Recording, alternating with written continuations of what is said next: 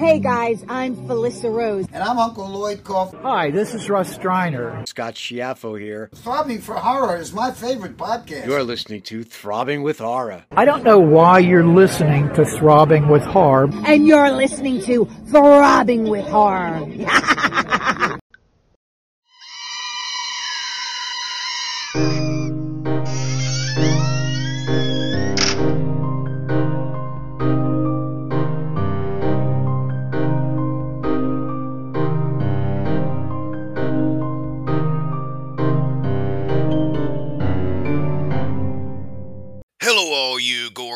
and horror hounds. This is Brett from Dimension Z, and I want to welcome you to a very special 100th episode of Throbbing with Horror. I am joined, as I am every week, by the amazing Greg of the Dead. How you doing, man? Happy episode 100. Holy shit, we got here. Yeah, look at us go. I am so happy uh, that we got here. I also look back and be like, I can't believe that we've done 100 main episodes. We've done over 100 episodes in total if you count the bonus ones. Oh yeah, we're up to like 112 or something if you count those. Yeah. And that's we side note, we have a ton of episodes banked too that are coming out later. Yeah, we have well over 100 to be honest. But 100 main review episodes, which is just amazing. At the very beginning, I was like, I hope we get through like October. Yeah. so, I think we picked the perfect movie for this. Oh, when like ever someone is going to start like hosting movies or something like you i see it t- constantly online if you get like a brand new horror host that goes on and they immediately do night of the living dead because between this and house on haunted hill these are like the two biggest movies that are in the public domain Yeah, definitely. And I mean, it's good reason too. One, it's good that they're both good movies too in the public domain. You know what I mean?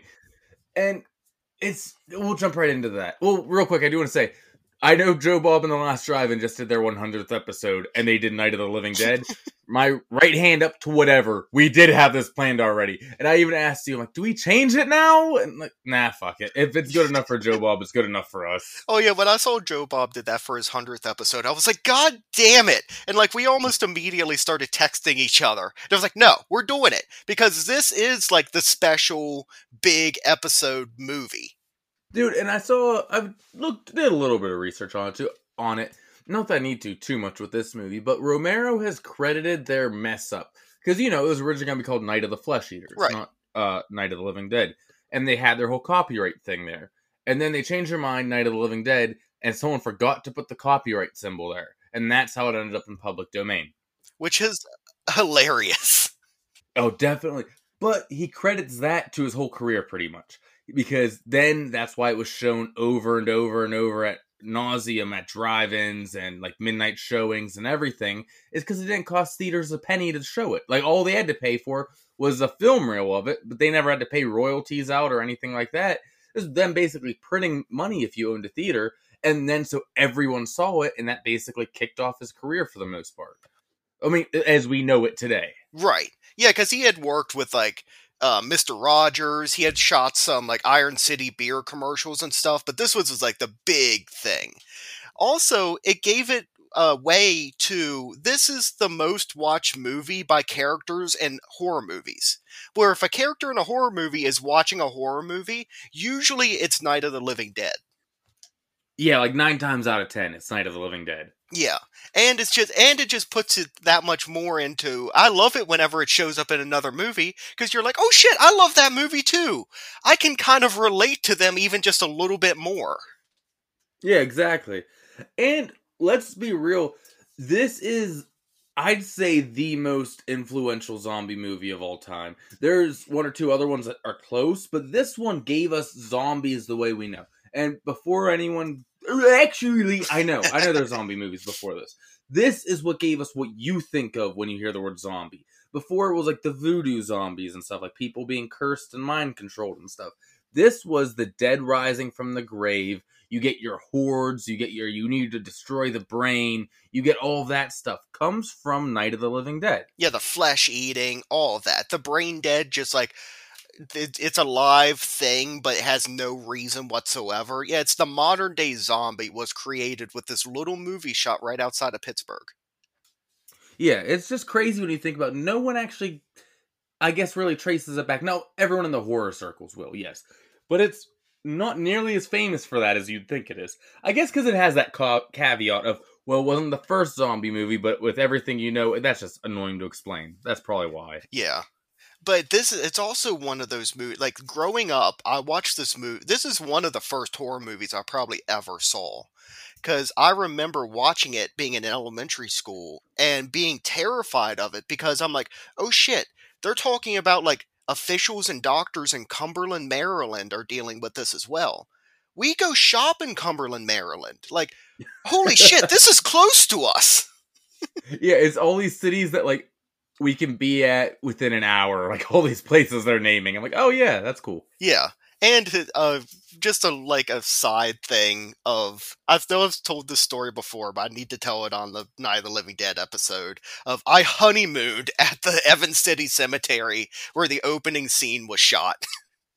Dude, we're going out there. Uh, I mean, peek behind the curtain because this will obviously be recorded before. We're going out like to Monroeville, to the Dawn of the Dead Mall, probably Evansville Cemetery, and everything this weekend. Yeah, and I cannot wait. Wait, like I can. I've been to the cemetery I think twice now, and I could honestly go monthly and still have a great time. Yeah, it'll be a cool trip. It's just, it is also, it's just so like surreal to be there, and to be walking around and like everything's still there. Like some of the trees aren't because that's a really fucked up story too of like there's this big storm that came through and it knocked down a bunch of the trees and it actually like unearthed a lot of the bodies, which is really ironic. That's the Night of the Living Dead cemetery that the dead are rising from the earth. yeah. It is wild, isn't it? Yeah. All right, you ready to get into this thing? Oh yeah, I can't wait. This is a I've been really looking forward to this one. All right, so episode 100, Night of the Living Dead from 1968, directed by George Romero, written by George Romero and John Russo, produced by a ton of people. Notable name I'll throw out Russ Streiner. Yes, Russ Streiner and Karl Hardman, who plays um, Harry Cooper. Yes. Dude, so th- this movie is a miracle that it got made when you looked at like the way they were doing it. Like, uh, we can't really drive the trucks to the house because it's all sunken in. Okay, so the crew built a bridge to drive trucks and cars over, like to get in every day. It's a miracle this thing got turned out. Oh, and it was like they found a farmhouse that they were about to tear down. It's almost like the Blues Brothers, where they found a mall they were about to tear down, and they're like, "Can we use it?" They're like, "Yeah, do whatever you want with it," and it just adds so much production value immediately. Of like, oh, we can break out windows, we can board up doors, we can throw shit out the windows, you know. Yeah. Oh, weird thing about why this movie looks good today when we see it. You know, for being 1968 shot so guerrilla indie style, you'd think it would look like garbage, right? Right. Do you know what production company went in years later and took the original film cells and cleaned them up and made them all pretty and everything? No. Lucasfilm. George No- Lucas. No shit. Yeah, and George Romero was like, I don't think it's gonna come out good because it's so bad the way we shot it and everything. And he was shocked at how well it came out and everything. That's why, for being such an indie movie shot in the '60s, that still looks so good today. George Lucas is like, no, it's okay, George. Us Georges need to stick together. I can make your zombie movie look really good. Do you want a Dewback in the background? you beat me to it by a second. I'm like, I'm surprised you didn't throw a Dewback in there. Yeah, I think it could really. ju- I know the cemetery scene works out really good, but if you put a few more stormtroopers in a Dewback, I think it would look really good. Replace uh, Ben's gun with a walkie-talkie. yes. But it starts with the classic scene of the car driving to the cemetery. Literally nothing to it, but you see that you know what you're in for Oh. right away. Nothing to it. Greg, this is a this is the big opening to the movie. It shows you like the bleakness of the area. You get the weird like kind of music in there where it's almost like sci-fi-ish as well. Like I remember driving on this road to get to Evans City Cemetery and the entire time I'm talking to Liz being like, "This is the road they were driving on." And she's like, "I know. I've been forced to watch this movie before. And then like we make the turn up into the cemetery. I'm like, this is exactly the turn that they made. It's I know. it's Johnny and Barbara. They're arriving at their father's grave to put a "We Still Remember" cross at it. Johnny's all cynical and cranky that they have to do it. He's like, "How many times do you think we bought the same one? It goes away every year. They take it, a little bit of spit and polish, sew it right back to us." Yeah, I love that he just complains the whole time of like, mother doesn't want to come out here and visit the grave, so she forces us to drive 200 miles uh, into Evans City. So I'm trying to think like, okay, where are they kind of located? They also date themselves with this um, line because they're talking about daylight saving time and how they just lost an hour of sleep. So I believe that puts it in March. Oh, I thought you meant year wise. Like, Brett, we still have daylight savings time. No, I mean, it's the fact that the, he's talked about like losing an hour of sleep. But it also doesn't make a whole lot of sense because Barbara's talking about like it's eight o'clock and the sun's still up, and that doesn't happen in March. I have no idea. I wish I I should know when daylight savings time is. All I know is I wake up really tired one day a year. Yeah, and I'm as cranky as Johnny is here. yeah. Barbara's scared of cemetery. She's always creeped out by him. And they put the grave up, and we get the the line of the Uh-huh. movie, which is so stupid that it is, but it is the line of the movie. We're co- they're coming to get you, Barbara. They're coming for you, Barbara. Look, there's one of them now. Hurry, let's get out of here. Johnny, here, hear you. Okay, let's talk about this for a second because they don't know anything weird's going on. We hear a little bit of weird stuff on the radio about satellites and radiation, but they think nothing of it. So, in Johnny's mind, there's a poor man shambling about the graveyard. He's probably at the grave of someone he cared about very much. He's sad. And his idea is loudly enough that the man can hear you. Look, there he is! They're coming to get you, Barbara! This is a fucking asshole, Johnny! Just like picking on this guy at the grave. I mean, granted, it turns out he is a zombie, but he doesn't know that. Well, it'd be funny if he's not even a zombie at the end. He was just like angry, so he started like attacking him. He's like, "Fuck you, man! My wife died." Exactly, that's what it's like. If he wasn't a zombie, it would be a dick move. Uh, this is also visiting the cemetery and seeing the layout of it. It's funny how in the movie they do like a complete loop around the cemetery to make it look like they're like deep in it. But then when you actually go there, it's literally you make a left right as you go, like enter the cemetery, and it, all the graves are right there. Yeah, I mean that's movie magic. We've seen that from visiting filming locations. We know that. Oh yeah, but it's just so cool to see that. Uh, It's almost like the Friday the Thirteenth filming locations, where she goes and she enters the city in three different ways. Yeah, exactly. But the old offended man attacks, goes after Barbara. Johnny, laughing, watching earlier, like, oh shit, I better do something. Leaps in to fight the zombie and gets kind of anticlimactically thrown against a tombstone and dies. Yeah, he gets his head bashed against a tombstone, and it's very just like thunk. Okay, he's out. Yeah.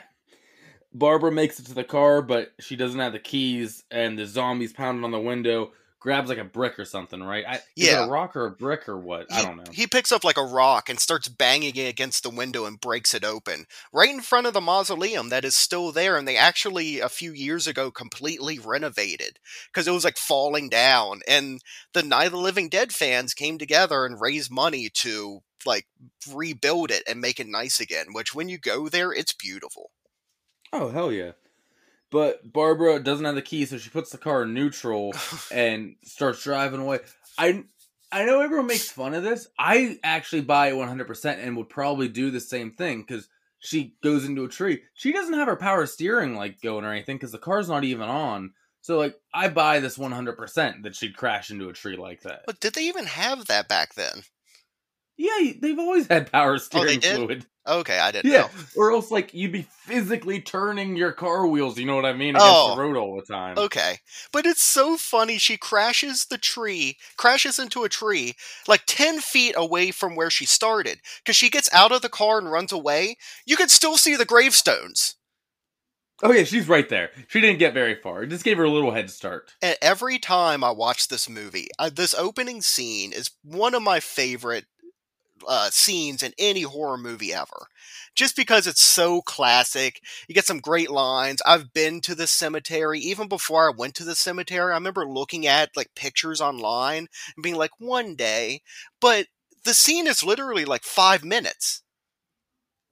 Oh yeah, dude. I mean, I don't think it's at least it's not an exaggeration for me to say this is up there with like Jaws, Scream, Nightmare on Elm Street, like those classic opening scenes in horror Yeah. movies that everyone talks about and remembers. This one's definitely up there with it. And but and I think people flock to the cemetery a lot more because, of course, the farmhouse is gone. And I saw someone. Uh, Oh no, on- it's not. oh yeah, the farmhouse got torn down. Really? I could swore I just saw it like a little bit ago. Uh, no, it because there's it got torn down right after the filming of this. That's why they could let them do whatever they want with it. And now just some person's house is there, like it's like a log cabin looking thing. Because there was some YouTuber that went there and did filming locations, and he's just standing outside this person's house filming. And I keep waiting for like them to run out and be like, "Get the fuck away from here, you fucking horror freak!" Oh, I'm thinking of the remake house. The remake house is still standing. yeah, that's still standing. Okay, that's what I'm getting mixed up with. But yeah, so she does run to the farmhouse and smartly takes off her fancy shoes to run, but still has to hurt running on the road like that. And I love when she gets into this house because really, at first, now she finds scary stuff, but there's nothing scary about it. So let's kick up the music real loud and frightening and show the taxidermy. Right, yeah, it's they wander into the taxidermy room and it's like Ace Ventura when nature calls. When he walks in, he's like, Whoa! He's like, What is it, Ventura? Does it scare you? He's like, No, what a lovely room of death. and we're starting to get like i said think about zombie movies and things we think we know but we don't so all this is new to audiences so also keep that in mind while you're watching this movie because you're getting more zombies gathering outside so this is the first formation of a horde that was ever shown in a movie Yeah, and they never call them zombies in this movie. They're ghouls and flesh eaters. exactly because romero didn't think because zombies like we said existed and this didn't really fit the bill but Yes. everyone dubbed them zombies so okay It's like, this isn't voodoo magic, it's a Venus radiation. But they're gathering outside, and she goes upstairs, finds a freshly eaten body up there, Oh. runs back down right into Ben outside, and they go both go back in. Whenever they see go upstairs and they see that like skull where it's like all the flesh is eaten away from it, but there's still bits hanging off of it, for the time, it looks fucking awesome. Oh, it still holds up well. I'm looking at a sticker of it I have on my table right here. It still looks good. Uh, did you ever see the 90s re release of this movie where they added extra scenes in the cemetery? I don't believe so. Where they bring back the first ghoul, that guy. They're, they're, they're coming to get you, Barbara. Him. And. Wait, Johnny? no, they bring back the ghoul. Oh, okay. But this is 30 years later. So he's trying it looks like he's also trying to fit into the exact same suit that he was in before because it's this guy laying in a coffin in this ill-fitting suit that's way too small for him now and then it's like the opening scene of where he comes from. But it's got some like weird preacher in it that has like a really, really weird beard and stuff. It adds nothing to it whatsoever. It's just extremely funny that they tried to do this weird thing in the 90s That guy got a lot of work for being like the first zombie in Night of the Living Dead. I looked at his IMDb when looking stuff up for the episode. He was in a thousand shitty B movies, but like good on him. yeah Because when you think about it, he's the first zombie we ever see in the way we know zombies. That's pretty cool. yeah But yeah, so now we're introduced to Ben, who's our hero of the movie. Oh yeah, Duane Jones, which is fucking I love him in this movie. Oh, he's great. And you know what? Although I wish he would have did more, I also respect that he was like, yeah, I was in one of the most iconic movies of all time. And I'm like, yeah, I'm done. Yeah. He goes, I just put all that behind me pretty much. I think he went on to be a professor or a teacher of something after this. Oh, okay. Well, it makes sense because the first time we see him, he's wearing like a Mister Rogers like sweater, basically. Yeah. but he goes out and kills a bunch of zombies with a tire iron. Then, as he's doing that, Barbara's catatonic from here on fucking out for Yeah. the rest of the movie, aside from little bits. Goes back in, and one's about to get Barbara that got in the house, kills that, takes it outside, more are coming, so he lights it on fire, and all the rest of the zombies react to it. They don't like fire. right. so this is the boarding up the house, and this is one of my favorite scenes where I laugh all the time at it. They're breaking down everything in their cabinets, tables, inside doors, everything to board up the house. And I like this movie because it's not unexplained. They show them breaking things apart. It's not just pure lumber everywhere. Well, there is one scene where they pull out like a piece of wood from like under the sink, and there's just a giant pile of wood under there. And it's just like, oh, that's extremely lucky. Extreme, at least with the, the remake, they explained they threw it. It was a throwaway line of like, oh yeah, my uncle's trying to redo the place, and that's why there's all this lumber. Yeah, exactly. But they're breaking everything up. He goes, "Go into the other room, find me some wood," because he's boarding up the place. he's he dude he has to be exhausting himself. He does like a whole day's worth of construction in five minutes. But he's hammering everything. Barbara goes into the living room and finds three sticks for the fireplace. I even like she comes walking back in with like the three tiny little pieces of wood that she found, and uh, Ben literally looks at her and like rolls his eyes and is like, "Never mind." She's the worst i love barbara but she's the worst She's just like, "I don't want to help, so I'm just going to act catatonic and lay here and sleep." Yeah, but they get the house secured, and then this is really good too because they did not have a budget for this movie. You know, I mean, they had a budget, but a very small one. Yeah, And so to really show you what's going on in the world, Ben just describes what he saw, but it's a captivating story, and really in your head you can tell, oh shit, it's chaos out there. Oh yeah. He talks about the gas truck that was barreling down. Those things were out, got run over, were hanging onto the side, an explosion. You're like, oh, it's chaos out there, and we don't see a bit of it. And like you said, the entire time I'm visualizing this in my head because they, they explain it well enough, but don't over explain it where it gets cheesy. Of like, oh yeah, ever since I was little, I can literally see that gas truck driving and like exploding, and how cool that would look. Oh yeah, and I should mention as he's telling this story, Barbara's sitting there paying attention, listening to his story. He's done with his story, so in a natural conversation, Barbara would tell her story, which she starts to do. Right. Granted, she's a little slow at it because she shook up. Her brother just died right in front of her less than an hour ago, so I understand. And she's talking about her and Johnny and what happened. And granted, she's a little slow at it and everything, but she's like, "Me and Johnny were coming to the funeral, and this man." And Ben, right away, she's barely into her story. He's rolling his eyes, like, ugh, I have to listen to this shit from you. Dude, it's the apocalypse outside. Take every bit of information you can get. And she just listened to your whole gas station story. Maybe, like, grin, if she goes on forever, okay, like, hey, we'll get back to this later. But instantly, she starts talking, like, oh, this fucking bitch. That's the way he's acting the second she's talking. Well, because she starts going into way too much detail, though. She was like, Johnny asked for some candy, and I looked for the candy, and I went, Johnny, you ate all the candy already. And then Johnny was mad there was no more candy. And then he started teasing me. They're coming to get you, Barbara. And I was going to go apologize to the man. And then he attacked me! I love when she does the Johnny line when she's hysterical, and then he was like, "They're coming to get you, Barbara." I love when she does it; it makes me laugh so hard. but anyway, like she starts spazzing and everything, and telling her story. And why don't you just keep calm mid story? And when she gets to more of Johnny in the story, she's like, "Oh no, Johnny." And she wants to go get him and everything.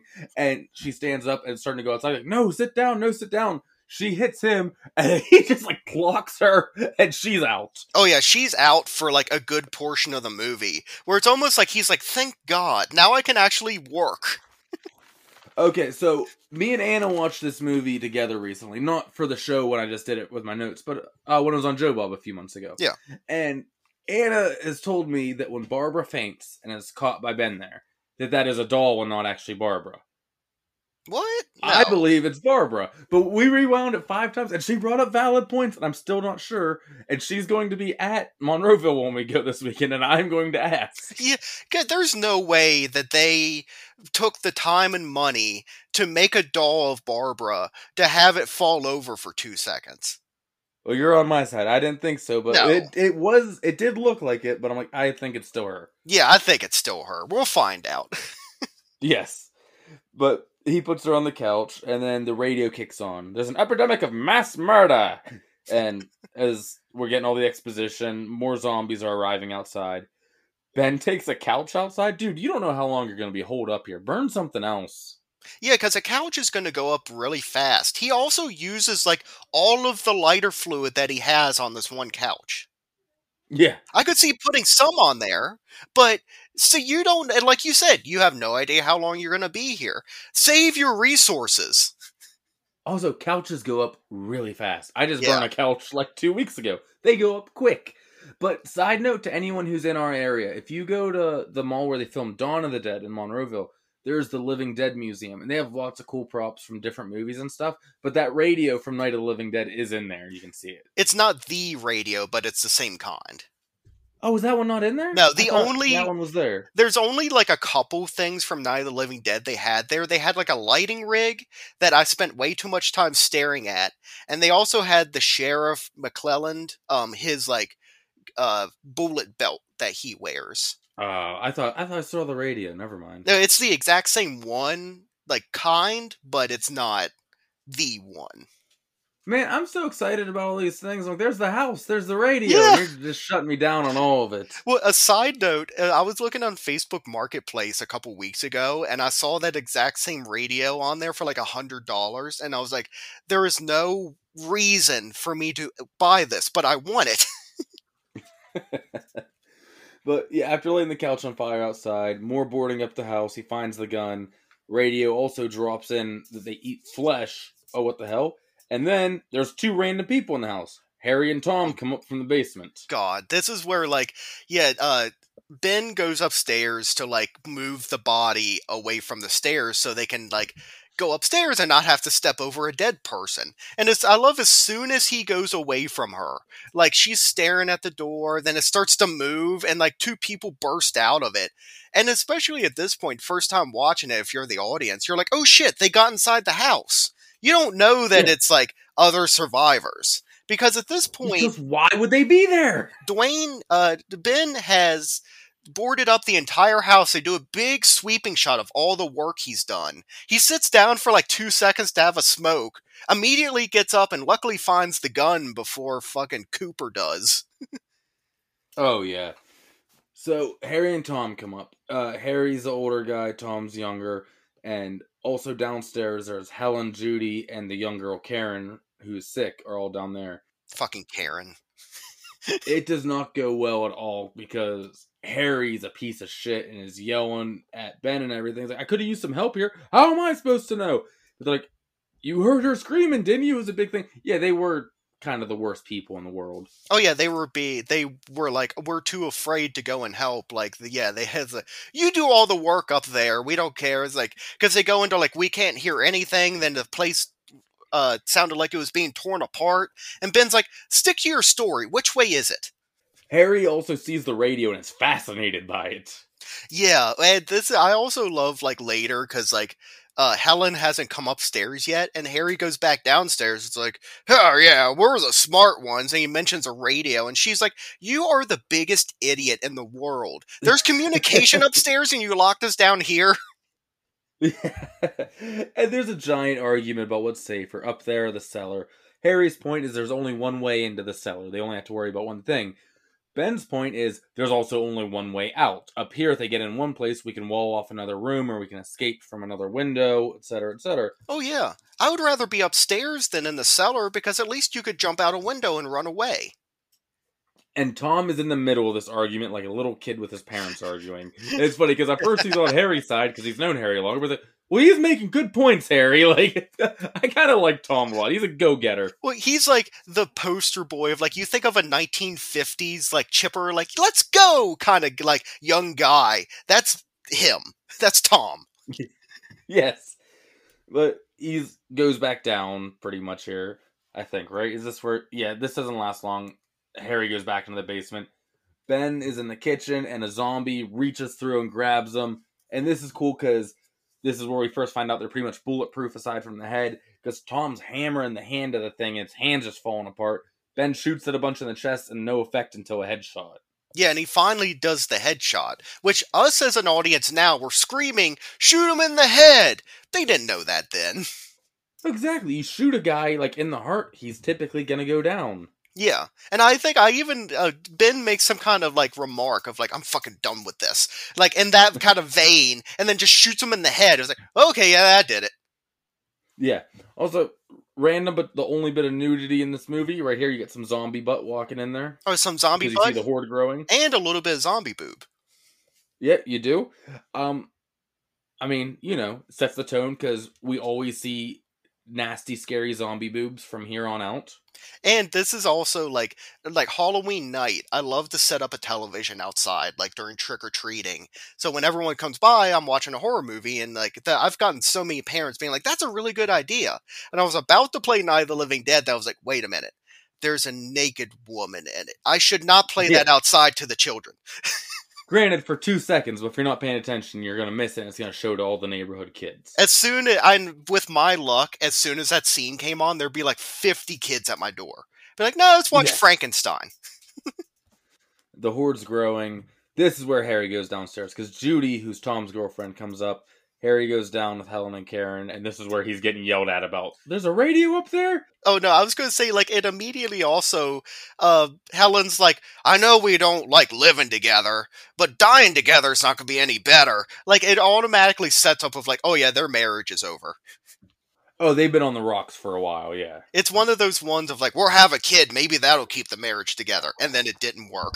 And there's like a whole lot of nothing here, but not as an insult way, but you know, just getting to know everybody more, battening down the hatches and stuff. Judy goes downstairs with Karen, who again is sick. We don't know why yet. So that way, um, how the both parents can come upstairs for a little bit. She's gonna stay down there and watch the kid. Barbara is still comatose, by the way. She's just laying on the couch, like kind of coming to, because when Helen lights a cigarette, she like sits up and kind of stares at her a little bit. And I love her. Del- She's like, I'm Helen Cooper. There's nothing to be afraid of. And then she like puts out the match. Yeah.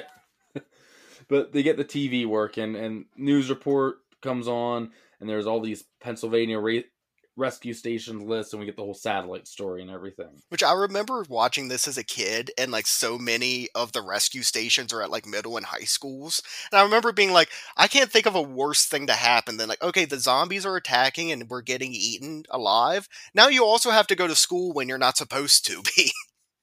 Exactly. and then we cut to the scientists and a general in Washington, like on the news. Yes. Fun fact: the reporter who you never see his face is also Russ Streiner here, Johnny, and that's why you never see him. And they, again, they had no budget, so what they did is they pulled up a car in the middle of the street and they put the flags on the front of it like it was a general's car, and they let them just keep it there, like someone's gonna come yell at us, and they're right in front of the White House and everything. There, I know not directly in front of it, but you know, like right in that general area Yeah. and they were able to get all their shots and everything. And finally, a guy goes comes up to him and goes, "Buddy, if I let you park here, I'd have to let every general park here." And it was right when they were done. Anyway, like, "Oh, sorry about that." They left. That's hilarious. Oh, George Romero is also one of the uh, reporters in that scene. yes, he is. It's really uh, shows really well of the military like the general and like the scientists are arguing the whole time during this interview of like we think it's due to the radiation. The general's like we do not say that yet because we do not know. And the entire time they're just arguing so it sets up nobody knows what's going on. Also, if you want to trace Romero's work forward, it legit sets up Day of the Dead, yes like the whole science versus military like theme of that movie. It like continues through all of his work and everything. yeah and it's like oh yeah that's i'd never really made that connection before but that's really good Oh yeah, like you can kind of find the seeds for everything he does later, like in this whole series, like planted here. yeah But after that, they make a plan to go get the truck. There's a truck outside, but it's low on gas. So, but there's a gas pump. They can drive out there, put gas in the truck, get back, load everyone in there, take off towards the rescue station. Solid plan, actually. Not bad. Yeah. They honestly, the plan should have worked. They're fucking idiots, though. Yeah. When they go to do it, the plan was solid. Like ah, we always say, rate the horror plan. This is a ten. This is a ten plan. Oh yeah, super simple. Of like we were uh Ben and Tom are gonna go get the gas. Harry Cooper's gonna throw Molotov cocktails from the upstairs window, and the rest of you hide in the basement to stay safe. Yeah, really solid. But we'll get to what goes wrong with it. But I like they're all going getting ready to go in the basement and everything. And Helen wakes up Barbara. or Judy or one. Yeah, Helen wakes up Barbara. She's like, "We have to go leave now." And Barbara, the first thing she said goes, "Oh, I'd like to leave." Yes. Yeah, she's like very excited about leaving. She just is is insane the rest of the movie because there's later when they're talking about there's gonna be another news broadcast. she- The TV's coming back on at ten to three or something like that. She's just completely insane. Like, oh, only 10 minutes. That's not long to wait. Only 10 minutes. La la la la la. So the plan's in action. Harry's upstairs throwing Molotovs out the window, and it works. Boom, flame, zombie scatter, make room. Does it a couple times. Ben and Tom go out to the truck, but then Helen follows because she's all worried about Tom. Okay, first hitch in the plan, but not that bad of one. We Judy follows. Judy follows. Thank you. Helen is Harry's wife. Yes.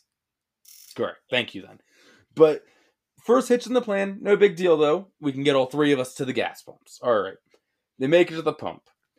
They have this big thing of keys that's labeled gas pump, does not work, or Tom doesn't know how to work a lock. I do not know. Also, why does Ben put the torch right beside the car? Yes, is the most why, one. Why isn't it in your hand? Yeah. Like if you're not by the gas pump, if Judy's there, give it to her. Have her like wave it wa- around. You know what I mean? If you're all gonna be there, She's getting her jacket caught. she's getting what? Her jacket caught. Oh no, that's not yet, but that's no, coming up. no, she's working on it. Oh, okay. She's working on getting it caught, so she can't leave later. She's just Good sitting there fidgeting around, and it just magically gets caught to something. But they can't get the lock off. Ben shoots it. I'm already like, "Uh, not a great idea, but okay. They shoot the lock off, and then they start putting the gas in the truck. the torch that's just leaning on the truck falls onto the gas line.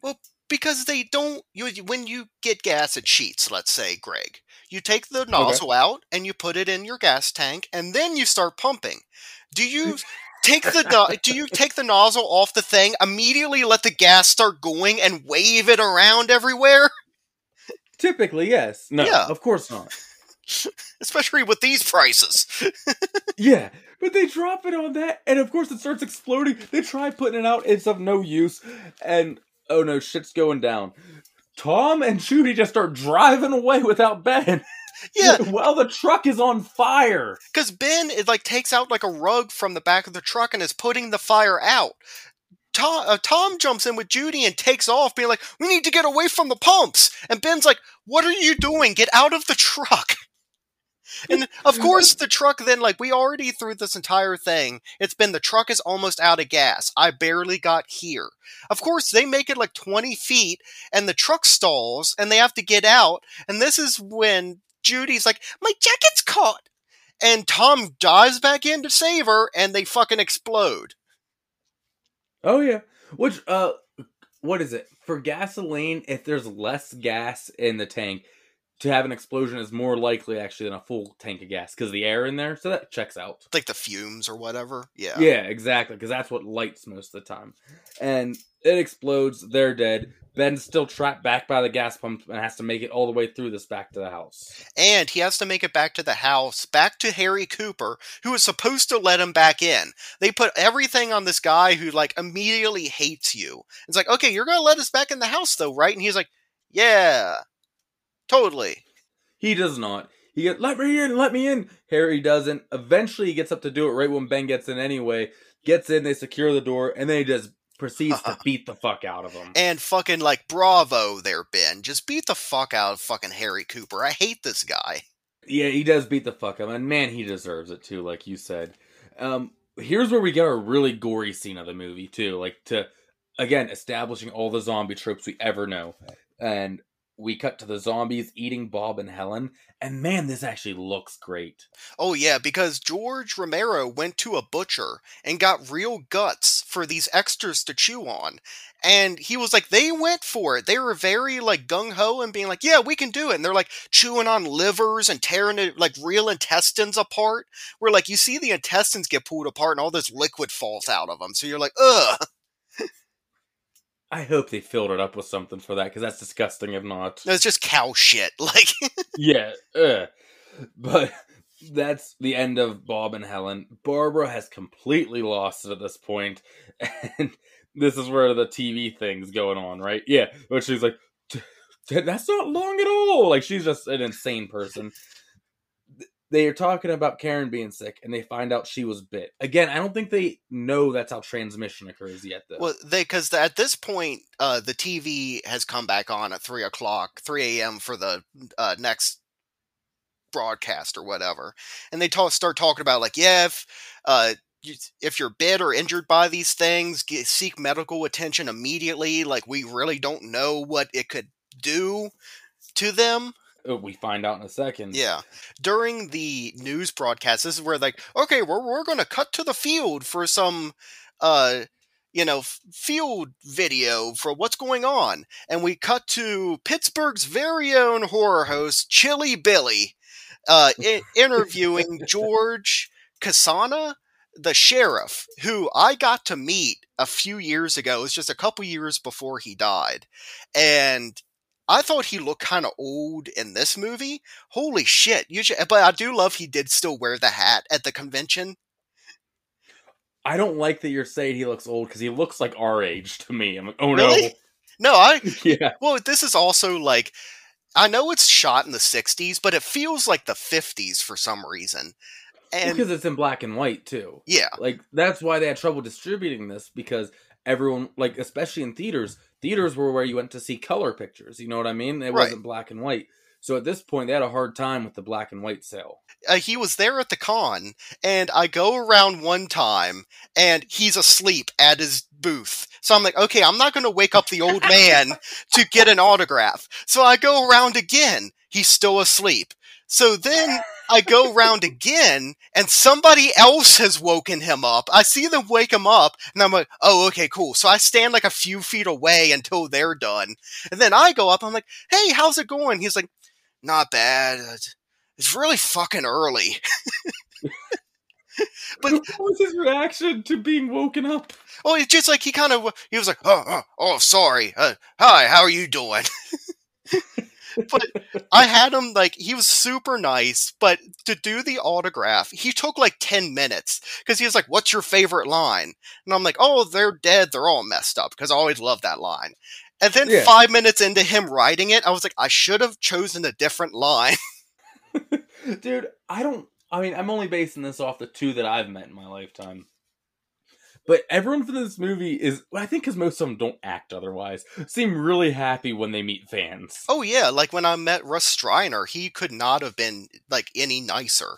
So I remember me and you were standing in a line to meet James Jude Courtney, the new Michael Myers, and I go, "Is that Russ Streiner over there?" And I leave the giant line to go over and meet Night of the Living Dead guy because I'm like, James Jude Courtney is going to be around for a while, most likely. Russ Streiner, love the guy. He's awesome, super nice to meet. He's a lot older than the other guy. You chose poorly because I did both. It was much easier to stay in that line and go over. But anyway, yeah, we meet McClellan, and they're just showing they're going around sweeping and killing all the zombies they see. Oh, they're slow. Hit him in the head. They seem to go down if you hit him in the head. Right. And then, boom, power goes out. All the zombies start breaking in, and it's chaos. They're trying to board up the door, and this motherfucker, Harry, takes the gun. Yeah, where the zombies start breaking through everything. Ben's like they're trying to like hold the window together and drops the gun. And he's not uh Harry's not helping whatsoever. He's still standing by the basement. As soon as the gun falls, he's like, "Okay, here's my chance." Even his wife is helping. He's standing Yeah. over there doing nothing other than when the gun falls, he grabs it and he's like, "Helen, get in the basement." And he's like pointing it at Ben. Yeah, what's your plan to help out the one guy who actually knows how to help you guys and keep you alive? Yeah, it's like there's only a few of you. Why are you infighting so much? Yeah. Uh, ben gets the gun back after Harry goes to with the barricade, and then Ben just shoots him as he should. And yeah, at this point, it's like you already locked me outside and didn't help me there. There, you almost killed me. Now you took the gun and you're pointing it at me. You're trying to almost kill me again. I'm done with you. Oh, we didn't mention, and it definitely should be mentioned. Bla- bleh. Ben is a black man, which I don't think it's the first, but like one of the first leads, black leads in a horror movie. Which Romero auditioned a bunch of people, and he just like Duane. What's the last name? Jones. Duane Jones best, and he got the role, and he got the role, and stuff at the end can definitely be read into racially. George Romero has denied it, but it's so much there. I'm like, come on, George, come on, I don't know. let's be real here. Because everyone else says that, except for interviews with George Romero, where he went, No, it wasn't anything like that. It's just he was the best one for the part. I didn't change the part whatsoever. I almost feel like this coming out in the '60s and everything. George Romero didn't want to say, "Yeah, we did that on purpose." I feel like it definitely was, but to each their own. Um, if not, it's a crazy good coincidence, like the way it did, Yeah. very powerful. So who knows either way, but that definitely deserves being mentioned. I forgot Yeah. to mention it earlier because I just assume everyone's seen this movie. Yeah, exactly. This is one of those ones where it's like, it's been talked about a lot, but I think we can add our own shit to it because I just love it so much. Yeah, and it's always hard doing these movies have been covered to death. But you know what? We're I'd hate it if we never got to this movie. Oh, yeah, this is one that I was like, we have to do this at some point during the show. Yeah. But he does shoot Harry, and Harry stumbles down into the basement next to Karen, and I think he just dies, right? Yeah, because he's like reaching for Karen, then he falls over. So, yeah, he just dies. Ben and Judy are still up there trying to hold everything together, and Barbara snaps to it all of a sudden and saves Judy as she's being Helen. pulled out, but pulls her back in and saves. Motherfucker, I will not get their names right. God, yes, thank you. Saves Helen and pulls her in. She goes downstairs, and holy shit, we cut to Karen eating Harry. She's turned into a zombie. And this is a fucking like this is like the T-shirt you see everywhere of like the little girl zombie with the blacked out eyes. Like I remember going to a con and being like, I want that shirt, and the guy sighed and being like, We're sold out of that one. Everyone wants that one. Yeah, definitely. It's such an iconic image, and this is where we learn people can be turned by a bite and everything. I'm harping on this point, setting up everything we ever get from Zombieland to The Walking Dead. Yeah, You know what I mean? It's like all these things today, all back to here. exactly. I realize how old I am when I say Zombieland is today, and that came out when I was in high school. Holy shit, I'm old. Well, I even love like Walking Dead was still like even though like it was really great at the beginning and it petered out at the end, I kind of gave up on it. I think around season six, they still would throw in Romero zombies in there, like where you're like, that's the original ghoul, like not the the guy, but that's the makeup. Yeah, definitely. Karen's down there. She's all zombified now. She grabs the what is it like a gardening thing? It's like a called? trowel. Thank you. And just kills her mom right there. Stabs into her a bunch of times, psycho style. Oh, and it's a and this is another movie. Other than a few scenes of like you see them eating like the animal guts, there's no real gore. Like you see like the motion of Karen stabbing her mother, and you see like a blood splatter go against like the wall, but it's mostly like just this weird like they edit her scream where it's all like echoey and stuff, and it's just really creepy, and just the facial expressions like that conveys it more than oh, here's her intestines coming out, and you know, Oh, don't get me wrong. I would love to see the intestine cut there too. oh yeah, that would also be cool. But she's dead. Then the doors break open. The zombies are fucking in. And who does Barbara come face to face with but Zombie Oh. Johnny? Which this is, I love that he has his driving gloves on, by the way. oh yeah, because it has to remind you who he was, because that's was one of his things, and he's still in his suit. That's the picture I got Russ Streiner to sign for me. Well, I have him and Barbara in the cemetery, but Nice. well done. But yeah, so Zombie Johnny breaks in, and of course, this sends Barbara right back into shock. Johnny, Johnny, no! And grabs her and pulls her out, and the horde like falls over her, killing Barbara. Yes. And then down in the basement, Ben's down there, locks himself in. He's going with the original plan anyway, but in his defense, only because the good plan got fucked up. Yeah, because they could have had that as a backup plan.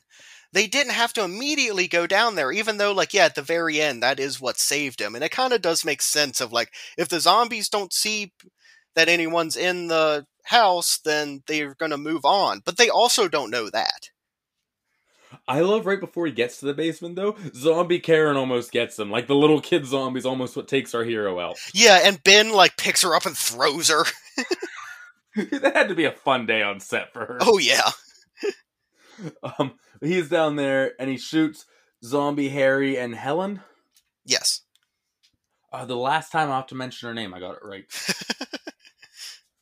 Stays down there all night, and I love like it's because it's just a very non-music practical shot here. But all these zombies walking around this old creaky farmhouse, and you just hear like the floor creaking and everything. One, I'm worried, like I'm surprised they never actually fell through the floor. That many people in there. They're pushing against the door, like to the basement, and the wall is also moving. So it also looks like the Yeah. wall could come down. I- don't think it was planned, but gives like extra tension to the scene. Like, oh, there are so many of them out there. Yeah, this is just an old rickety house. Who knows what's going to happen? But he stays down there long enough that we see the next morning and all the zombies are gone from the house. And we cut back to McClellan's crew checking out area around the house. They get some free coffee. They're all happy about it. oh yeah, we get another uh, scene by Chilly Billy, Pittsburgh's own horror host.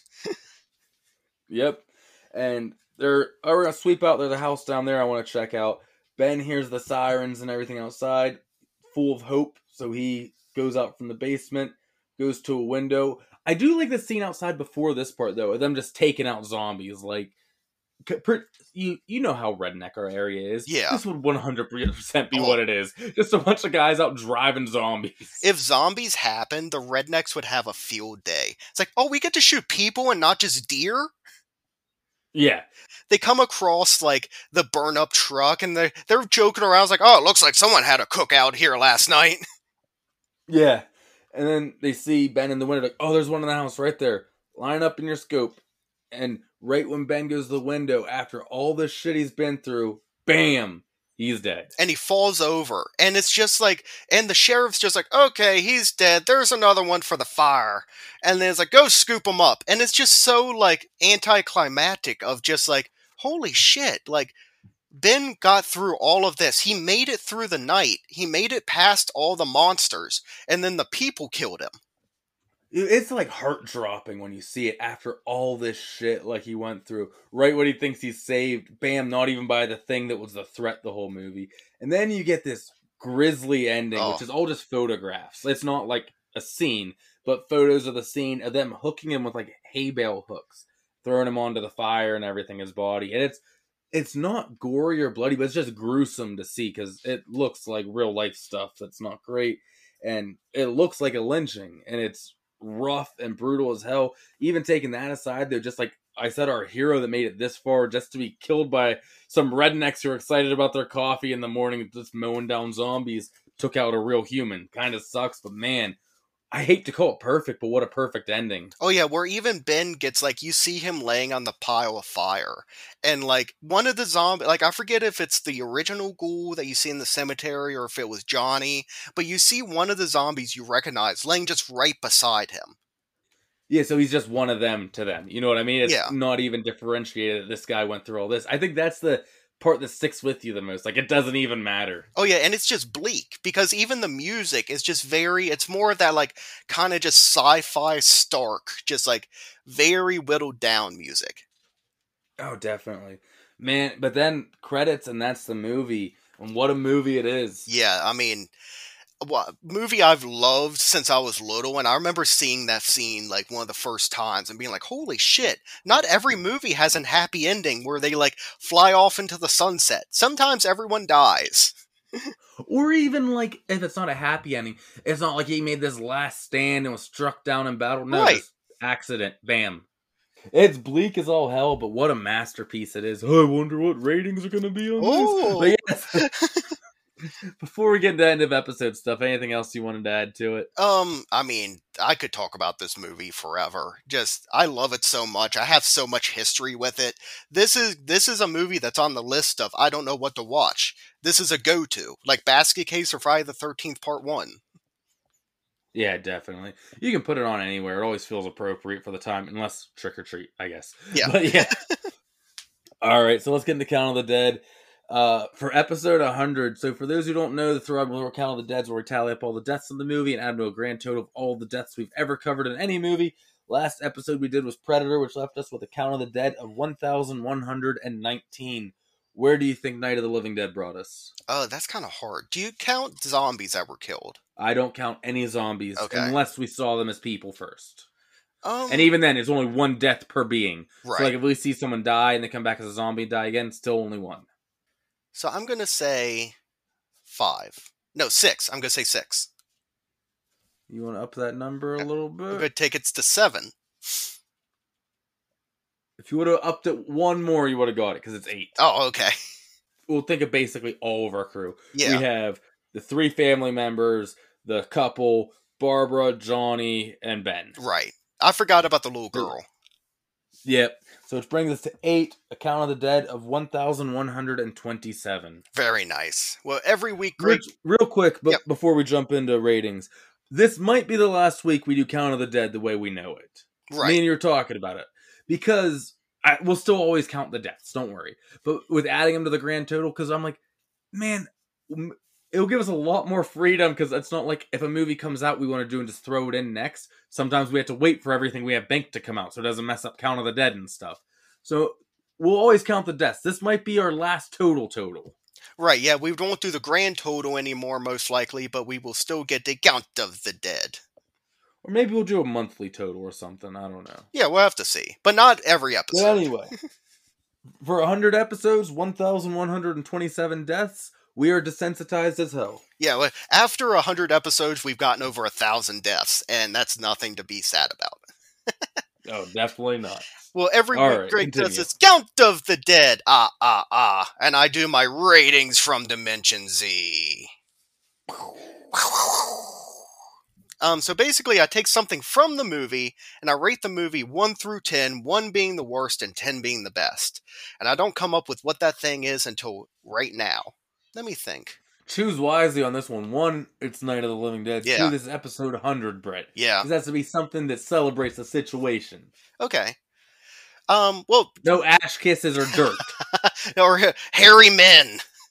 yeah. Um, I'm going to go graveyards. Perfect. That, that's perfect. Our old logo was a cemetery of the pumpkin and stuff. Well done. Exactly. So, a number one graveyard, the worst kind of graveyard, is like I don't know about you, Greg, but I do like to visit graveyards sometimes and walk around, see all the really cool old headstones, look at the names, look at the dates and stuff. And that is really fun when it's a really old graveyard. So the worst kind of graveyard I would think of, it's like there's like three headstones and they just recently died. So you're like, this isn't like cool looking. It's just a brand new headstone. Yeah. I, I mean, I don't go out of my way to walk around them, but sometimes I will. Yes. and I'm going to do a number 10 graveyard. The best kind of graveyard is Evans City Cemetery, Agreed. Where it, that is like the cemetery. It's like uh, 35 Broad Street, Jay and Silent Bob's, was the greatest comic book store ever. This Yeah. is the greatest cemetery ever. Agreed. Um, I'm giving Night of the Living Dead one. Gra- no, I'm giving it ten graveyards out of ten, of course, because I love this movie so much, and it's one of the reasons I love living in Pennsylvania so much. Definitely. And look, let's be real. it's it's a 10 from me as well, which I am on a streak of 10s, but just cuz we loaded up right before 100 with a ton of great ones and right after to be honest. Yeah. So, believe me, I don't always give 10s. In fact, I pretty rarely do. But yeah, it's a 10. Of course. Yeah, So, which also enters it into the Throbbing with Horror Hall of Fame, which the Throbbing with Horror Hall of Fame is any movie that earns a perfect 10 from both me and you, and the current class is Halloween, Evil Dead 2, Army of Darkness, Hereditary, Trick or Treat, Texas Chainsaw Massacre, The Fly, Dracula, and introducing Night of the Living Dead. very nice. It fits in there perfectly. Definitely. All right. Well, just like because it's episode 100, we are making some changes. Just like Count of the Dead, we'll do it this week, but I don't know if we're always going to mention what we're doing next week for the same exact reason. But keep an eye on our social medias. You always know what's coming up. But we will say this one for two reasons. It wasn't even planned to double feature with this. It just worked out really perfectly because we wanted to do it around 4th of July, and I'm not waiting another year to do it. so, should we talk about next week? Yes, and it fits perfectly because John Russo wrote the original script for this movie before they made it like really funny. Yes, exactly. Which next week is Do you wanna party? Return of the Living Dead, baby. Oh fuck yeah, we get punks and zombies, two of my favorite things. Oh, it's gonna be a good time. And the return of intern Corey is coming back. Corey, who was on our Destroy All Monsters episode, call him intern intern Corey because yeah, that's not us on the social media post posting the fun memes all the time. Corey helps out with a lot of that. So intern Corey will be on for next week as well. Yes, which I'm excited to have him back on the show. Oh, for sure. So yeah, come back next Friday. It'll be Return of the Living Dead. It'll be a good time. Oh, yeah. The other side of 100. And it just fits perfectly. And don't worry, we'll be getting into some really shitty movies again after this. Oh yeah, we have some planned out. But that's all I got, man. Congratulations on 100 episodes. For real, like good job, dude. Like impressed that we were able to pull this off. Yeah, let's give ourselves a nice pat on the back. Way to go, Brett and Greg. You talked about horror movies that you would have done anyway 100 times in a row. exactly. And thank everyone who listened to this point. For real, thank you guys a lot. We appreciate it. Yes, thank you so much. Well, unless you got anything else, man. No, that's about all I got. Oh, well, we hope that Night of the Living Dead has left your brain throbbing with horror, Barbara. Ah, it seems you've survived another fright. Be sure to look for the Throbbing with Horror pumpkin on all of your favorite social medias and local newspaper headlines. Rate us five stars on your favorite podcast platform. Or else, subscribe for more tantalizing terror and be ready for the new fear next week, if you dare.